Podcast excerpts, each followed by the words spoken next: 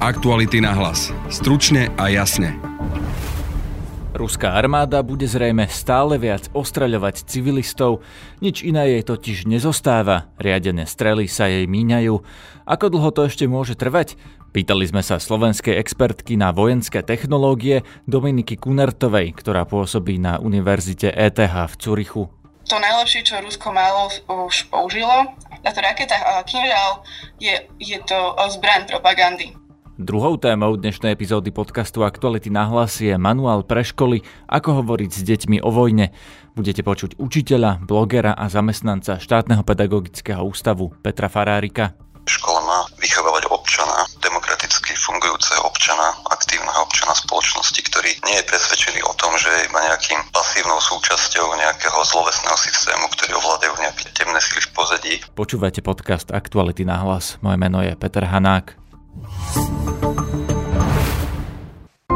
Máme radosť. Hyundai Tucson je najobľúbenejším SUV na Slovensku a vy ho teraz môžete mať v špeciálnej edícii Shine už od 23 290 eur.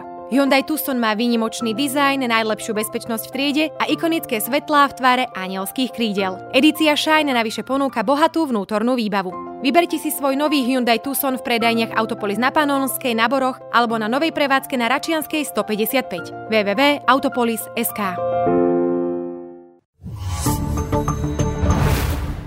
V tejto chvíli som v spojení s Dominikou Kunertovou, ktorá pracuje v Inštitúte bezpečnostných štúdií na Univerzite ETH v Cúrichu a je expertkou na vojenské technológie a európsku bezpečnosť. Dobrý deň. Dobrý deň. Pani Kunertová, ako čítate tú vojenskú situáciu na Ukrajine, hlavne teda vzhľadom na to, na čo sa špecializujete vy, teda na zbrane rôznej úrovne, keď vidíte, ako sa používajú, čo z toho čítate?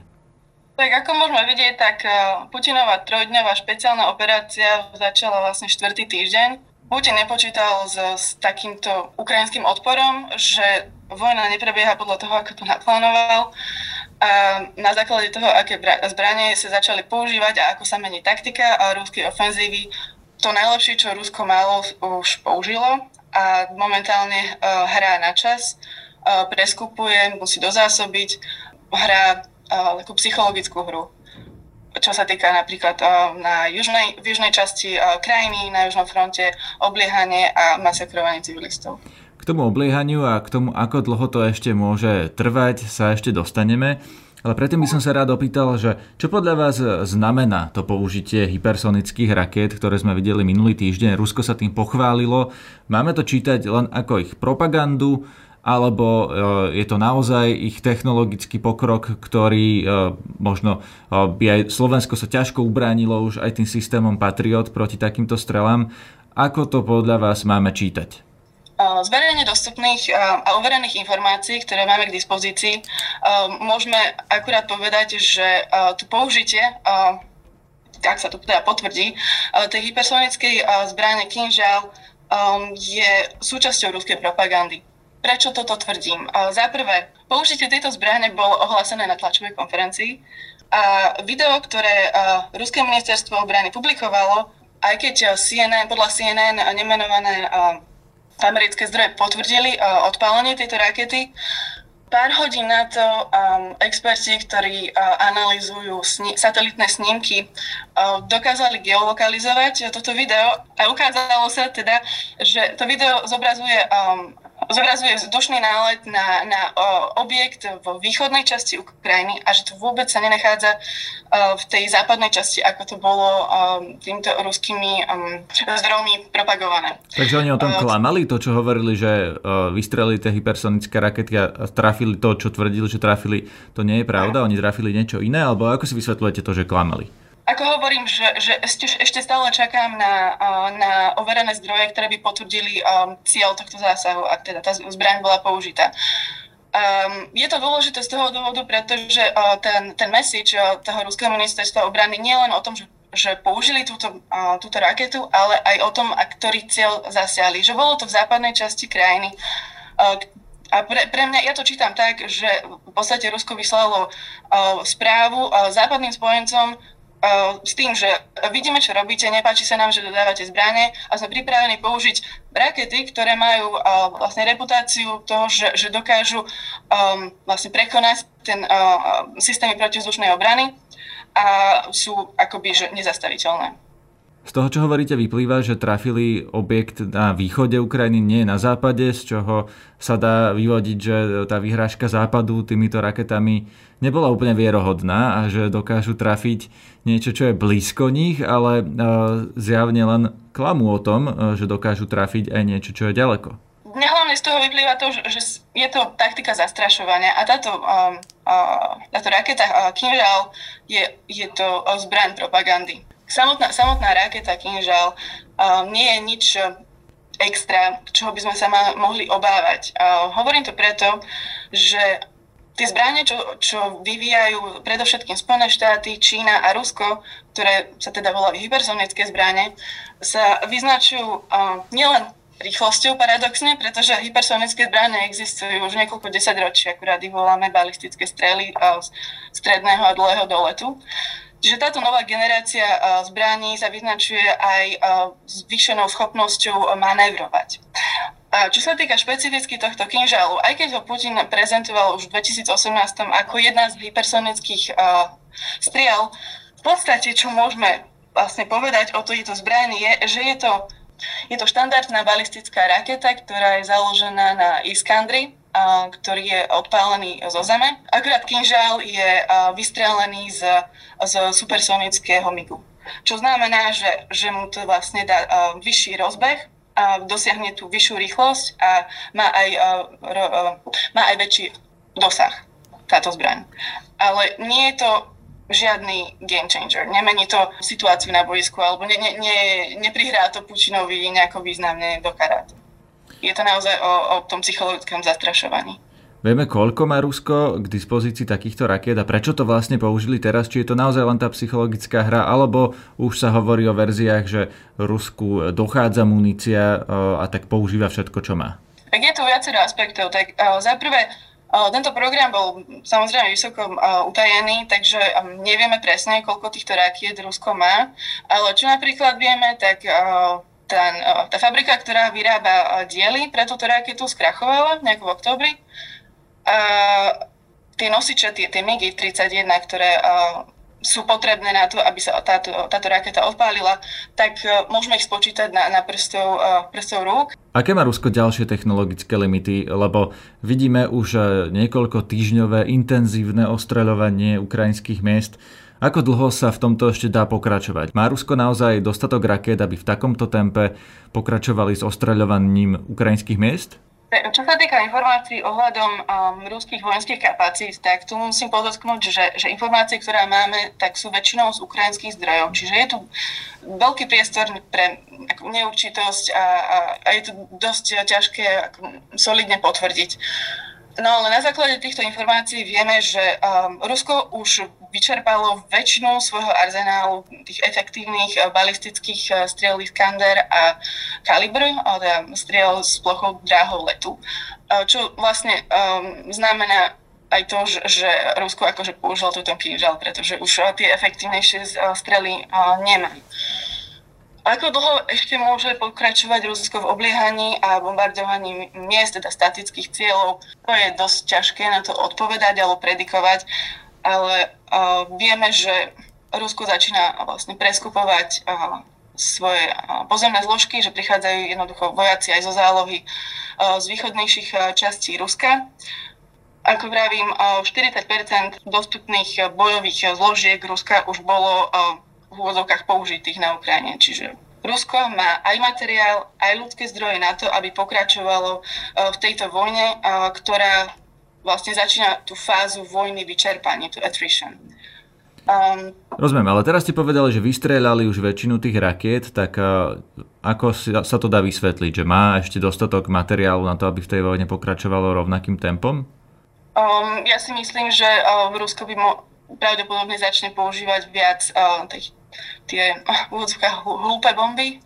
Na základe dostupných informácií môžeme vidieť, že Rusko zásadným spôsobom vyčerpáva tie zbrane, ktoré majú vysokú spôsobilosť zasiahnuť cieľ s určitou dávkou vstupnej určitosti, alebo že sú proste riadené strely. A teraz možno nastáva tá fáza tej vojny, kedy Rusko začne využívať muníciu, ktorá túto schopnosť nemá. To sa hovorí o tzv. Dump bombs, teda hlúpe bomby. To značí to, že už sme videli ich použitie, že Rusko nejakým spôsobom mení stratégiu? Áno, videli sme použitie týchto bomb, aj kazetových bomb. A mení stratégiu v tom, že musí jednoducho sa prispôsobiť tomu, čo má momentálne k dispozícii, aby pokračovalo v ofenzíve. Čo bohužiaľ z toho vyplýva, že bude viac a viac civilných obetí, pretože tieto bomby nie sú schopné diskriminovať svoj cieľ. Tá nová ruská taktika, o ktorej sa píše aj v zahraničných médiách, vyzerá, ako keby sa Rusko pripravovalo na dlhšie obliehanie veľkých miest, hlavne delostrelectvom. A tam sa vás chcem opýtať, či naozaj oni majú muníciu na to, aby napríklad zničili celý Kyjev? A teda sú delostrelecké náboje ľahšie vyrobiteľné ako rakety? Majú ich Rusi viac? A bude táto taktika obliehania miest delostrelectvom, dá sa to viesť celé týždne, možno mesiace takýto boj? Alebo je to časovo obmedzené a aj tým delám dôjdu zásoby v nasledujúcich týždňoch? To, čo opisujete, tak to je vlastne tá vojna vyčerpaním a v nej sú zásadné dva aspekty. Je to prísun materiálu ľudských zdrojov a na druhej strane je to aj tá psychologický faktor výdrže a odhodlania. A teraz sa začína rozprávať medzi expertami, že Rusko už nemá na to, aby dobilo Kyjev. Určite nie týmto spôsobom. Takže sa sústreďuje vlastne na tie južnejšie ciele. Hovoríte teda, že Kyjev nedobijú ani tým, že teraz sa zakopávajú v jeho okolí a budú strieľať delami na zrejme civilné objekty. Dôjde im munícia alebo nedôjde im munícia, alebo vydržia toto? Bude to naozaj tá hra o výdrž, že či vydržia dlhšie strieľať ruské delá ako Ukrajinci, nevzdať sa? Ako Kyjev nie je grozný, je to veľké európske mesto, je dostatočne bránené ukrajinskými jednotkami. Možno Rusi by si mohli spomenúť na to, že Leningrad vydržal obliehanie 900 dní.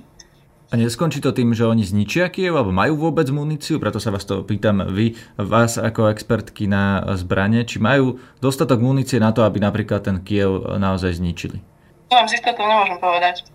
Že my nevieme, koľko má Rusko napríklad delostreleckých nábojov, ako rýchlo sa to dá vyrobiť a poslať na Ukrajinu. No, čím je to menej sofistikované, tak tým rýchlejšie sa to dá vyrobiť, samozrejme. Takže keď to budú ostreľovať nesofistikovanými zbraňami, tak môžeme vidieť týždne, možno mesiace obliehania Kyjeva? Áno, pokiaľ Rusko nezmení taktiku. Hrozí podľa vás aj taká zmena situácie, že Rusko použije nejaké chemické alebo biologické zbrane, lebo v posledných dňoch sa o tom hovorí. Komentoval to napríklad americký prezident, varoval pred použitím takýchto zbraní, ktoré sú vlastne zakázané Ženevskou konvenciou, ak sa nemýlim. Myslíte si, že to hrozí? Tak bohužiaľ, tieto správy sa objavujú a ruská propaganda nás masíruje tým, že Američania majú nejakú továreň na výrobu chemických zbraní na Ukrajine alebo na Donbase už asi od decembra. A ako ste správne podotkli, tak táto informácia sa objavila znovu dnes ráno a vyzerá to tak, akoby Rusko hľadalo zámienku na to, aby ono samo mohlo použiť tieto chemické zbrane.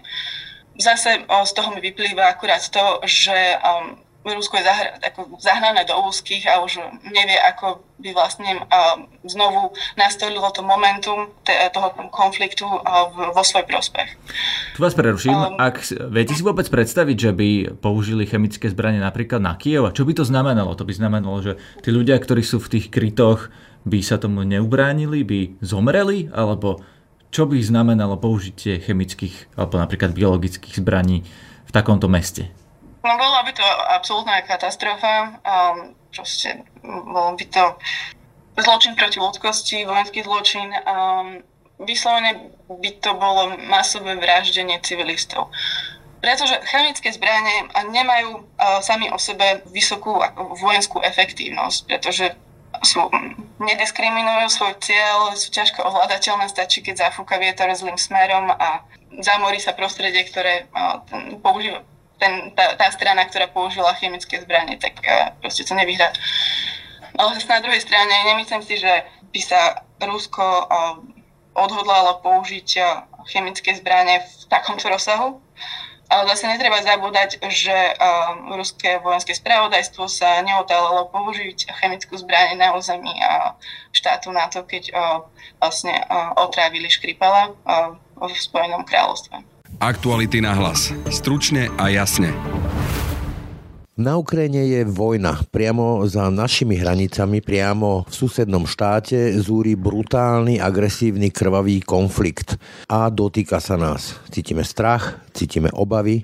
A rovnako tak cítia strach, obavy a pýtajú sa, čo sa deje aj deti. O tom, ako hovoriť s deťmi o vojne, o niečom takom, ako je vojna, sa budem rozprávať s učiteľom, ktorý dnes pôsobí v Štátnom pedagogickom ústave, Petrom Farárikom. Dobrý deň.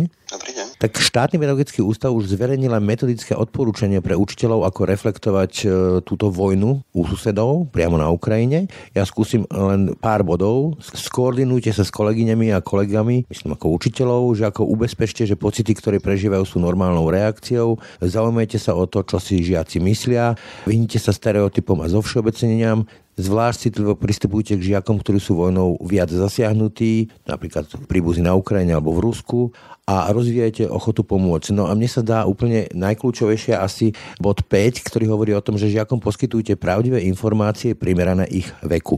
Pán Farárik, priznám sa úprimne, že osobne cítim neuveriteľné úzkosti, bezmoc, strach, obavy a pýtam sa, ako sa dá pravdivo, primerane veku hovoriť s deťmi o takých hrozných veciach, ako je bombardovanie žien, ich rovesníkov, teda detí, bombardovanie domov dôchodcov, pôrodníc, miest, dedín. No, je to veľmi komplikovaná otázka a on to závisí, ako tie metodické odporúčania, ktoré sme my pripravili, oni už boli vyrobené dosť krátko na to, ako vojna vznikla na Ukrajine a vtedy bola možno ešte situácia trošku iná, ako aj v súčasnosti a vlastne tie metodické odporúčania sú rozdelené na také niekoľké základné časti. A jedna z takých tých dôležitých častí bolo nie venovať sa priamo téme vojny, ale pracovať skôr na klíme školy alebo klíme triedy, že už ako rozvíjať také záležitosti ako je empatia, tolerancia, nejaké demokratické hodnoty a tak nejakú celistvosť toho triedného kolektívu, alebo ich v podstate aj pripraviť na to, že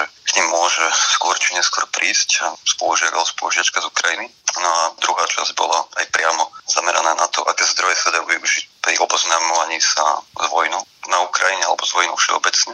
No a výhoda je, že pribúdajú stále nové nejaké metodické materiály alebo aktivity, ktoré učiteľ môže využiť a oni sa aj odstupňované podľa veku. Čiže ten učiteľ si má šancu vybrať, keď sám zváži a zhodnotí, alebo najviac učiteľ alebo učiteľka pozná svojich žiakov. Čiže ona musí, alebo ten učiteľ musí byť spraviť ten prvý filter, ktorým vyberie tú najvhodnejšiu aktivitu. Okrem tej priamej agresie však zúri aj informačná vojna. Vidíme to na Slovensku veľmi silne, že sa tu používajú rôzne pračudesné kanály, ruská propaganda pracuje na plné obrátky. Akú máte radu, ako selektovať zdroje, aby povedzme žiaci neboli vystavení niečomu, čo je naozaj propaganda? Aj tejto téme sa na tom pedagogickom ústave venovali a vytvorili sme aj také infografiky s takými základnými 10 otázkami, ktoré môžu pomôcť či už učiteľom alebo žiakom nejako byť odolní voči dezinformáciám alebo ich odhaliť. Ale v podstate to, čo vidíme dnes, tie dezinformácie sa viac menej až tak úplne neodlišujú od toho, čo sme tu videli posledné roky. Oni sú tu už prítomné dosť dlhodobo a ako proti nim bojovať, no určite by sa to malo viac dostať do škôl, táto téma naprieč predmetmi, lebo ono to nie je úplne ukotvené ešte v priamo vyučovaní. Ale aj tu je celkom výhoda, že naozaj že existuje dosť veľa kvalitne spracovaných zdrojov a materiálov, ako pracovať s touto témou. Či už je to aj priamo vojna na Ukrajine, alebo dokonca ruská propaganda, existuje viacero českých metodík, ktoré priamo pracujú s ruskou propagandou, kde žiaci si pozrú nejaký krátky film o ruskej štátnej televízie a vlastne ako ona tvorí a ako šíri ruskú propagandu do sveta, alebo analýzujú aj vyjadrenia Putina a podobne. Čiže týchto možností je viac, ale to naozaj tu neexistuje nejaká univerzálna odpoveď na to, že ako s týmto pracovať alebo ako ako prispieť k tomu, že by ľudia boli viac odolní voči dezinformáciám, lebo ako vidíme, plne neplatí to, čo by sme si možno mysleli tak naivne, že platí, že ľudia jednoducho len sú zle informovaní, tak preto dospievajú k nejakým nesprávnym záverom. Nie je to celkom tak. Mnoho ľudí v podstate má nejaký náhľad na svet a na život a v podstate vyhľadáva len tie informácie, ktoré im hovoria, že ten ich pohľad je správny, čiže oni cieľne vyhľadávajú tej dezinformácie, o ktorých sú presvedčení, že to je tá v podstate zjavená pravda a všetky médiá klamú. Ono to vychádza v podstate z takej nedôvery istej časti spoločnosti voči nielen médiám, ale voči inštitúciám, voči vláde, voči politikom. Tak to je taký veľmi, veľmi široký problém, a keď žiaci to majú z domáceho prostredia, takýto mindset, takéto nastavenie mysle, tak je to relatívne ťažko s nimi pracovať, lebo to naozaj nefunguje tak, že dostanú sa k nejakým reálnym faktom a zmenia svoje správne. Istá skupina áno, ale naozaj by som netvrdil, že to je všeliek na všetkých. To sa práve chcem spýtať, že nakoľko má byť takáto téma, ako je vojna u našich susedov, brutálny konflikt vecou rodičov a nakoľko ich má suplovať škola. Veď máme tam napríklad občiansku náuku, občiansku výchovu, výchovu k tým základným demokratickým hodnotám, na ktorých stojí táto spoločnosť. Čiže je to povinnosťou školy? No určite áno, aj v súčasných vzdelávacích štandardoch sú tieto témy určite spomenuté. Naozaj škola má vychovávať občana, ako demokraticky fungujúceho občana, aktívneho občana spoločnosti, ktorý nie je presvedčený o tom, že je iba nejakým pasívnou súčasťou nejakého zlovesného systému, ktorý ovládajú nejaké temné sily v pozadí. Čiže škola túto funkciu má a aj musí mať, ale je otázkou, do akej miery dokáže ako keby prechýliť misku váh z toho, čo dieťa to dostáva primárne v rodinách, lebo tak naozaj škola nemôže ovplyvniť celkom, ako vyzerá výchova detí v rodine. Jeden z takých tých kľúčových pocitov, ktoré napríklad mám aj ja a má ho určite mnoho ľudí, je aj pocit bezmocnosti. Proste dejú sa strašné veci a človek nevie, čo s tým má robiť. Pomáha veľmi v tomto nejakým spôsobom sa angažovať. V tom dobrovoľníctve, charite a tak ďalej. Pomohlo by to aj deťom? Máte tam aj taký bod, že rozvíjate ochotu pomôcť. Mali by sa povedzme deti písať nejaké listy alebo nejaké balíčky pomoci a podobne? Áno, to určite veľmi pomáha. Vtedy si práve človek uvedomí, že nie je len takým nejakým pasívnou súčasťou toho sveta okolo neho, ale naozaj, že môže pomôcť, že môže, keď už nie zmeniť, ako samozrejme nedokážeme zastaviť vojnu na Ukrajine. Tie deti to už vôbec nedokážu, ale môžu sa cítiť aspoň nápomocné, že dokážu zmeniť aspoň tú svoju trošku. Čiže sa zapoja do rôznych foriem pomoci. Ako keď sme to písali, tak to bolo ešte naozaj tesne po začiatku vojny. Teraz je situácia možno aj trochu iná. Tých spôsobov, ako sa školy môžu zapojiť, je množstvo, či už nejakými finančnými zbierkami alebo materiálnou pomocou. To závisí aj, kde tá škola je, v akom regióne, či už v tom meste alebo v obci žijú utečenci z Ukrajiny a majú tam nejakú organizáciu, štruktúru, ktorá im pomáha, do tej sa môžu aktívne zapojiť, alebo ak v ich okolí niečo také nie je, tak stále môžu pomáhať buď finančne, alebo ako ste spomínali, že skôr nie akože priamou pomocou, ale aspoň prejavovať nejakú solidaritu a podobne. Čiže tých spôsobov, ako sa toto dá rozvíjať, je veľa a určite je to kľúčové a určite to pomáha aj žiakom. Je tam aj taký bod, že zaujímajte sa o to, čo si žiaci myslia. No ja keď sa rozprávam so svojimi deťmi, tak v takýchto témach uplatňujem takú tú stratégiu, že základných faktov a deti sa samé dopýtajú, čo potrebujú vedieť. Takto ste to mysleli nejako? No určite, toto je spôsob, tak škola musí pracovať iba s faktami. A tam bol aj taký bod, kde sme spomínali, že naozaj učiteľ by nemal vnášať do vyučovania nejaké svoje vlastné v úvodzovkách alternatívne pohľady na svet, lebo naozaj to nie je jeho úlohou. Škola sa v podstate vždy by mala držať faktov a v nejakej faktickej rovine a naozaj by nemala vnášať do života žiakov nejaké konšpirácie a podobné záležitosti. To naozaj vnímam ako zlyhanie učiteľov, ak niečomu takému nastáva alebo dochádza. Ale je to ťažké, ako už som zachytil aj také informácie, alebo že nejaká pani učiteľka, ale to je asi bežná v súčasnosti, že sú aj žiaci, ktorí naozaj majú to nastavenie, že v podstate sú na strane Putina a sú schopní obhajovať jeho kroky na Ukrajine. Ako samozrejme dá sa o tom diskutovať v triede a dá sa pracovať s množstvom aktivít, ktoré som už spomínal, ale naozaj naozaj nie som taký naivný, aby som si myslel, že sa dá v úzovkách presvedčiť každý jeden žiak. Už to nie je asi úplne také jednoduché, lebo naozaj je dôležité, že z takého prostredia prichádza a čo o tom vie doma. Neponáhľajte sa s učivom. Znamená to, že toto je tak kľúčová udalosť, tak veľká udalosť, myslím tá vojna na Ukrajine, že kvôli by mali a mohli, povedzme, že v úvodovkách obetovať aj nejaké tie osnovy a nejaké tie vedomosti, aby zakomponovali túto tému do výučby? Určite áno, len samozrejme teraz sa tomu nemôžu venovať na každej výučovacej hodine počas celej priebehu vojny. Ja naozaj neviem, ako dlho bude tá vojna trvať. Na začiatku vojny bolo samozrejme vhodné sa tomu venovať na každom predmete nejakým iným spôsobom, však samozrejme geografia to môže inak spracovať tú tému ako dajme tomu dejepis alebo etická výchova, občianska náuka, ale aj teraz si myslím, že aj v priebehu tej vojny, keď už trvá v podstate mesiac skoro, tak by občas, to už je na zváženie, že čo to občas je, malo byť zahrnutá táto téma do vyučovania, lebo tak tá vojna sa nejako vyvíja sa tá utečenská vlna nejako, čiže treba na to nejakým hodným spôsobom neustále reagovať a naozaj by som sa nebál toho, že by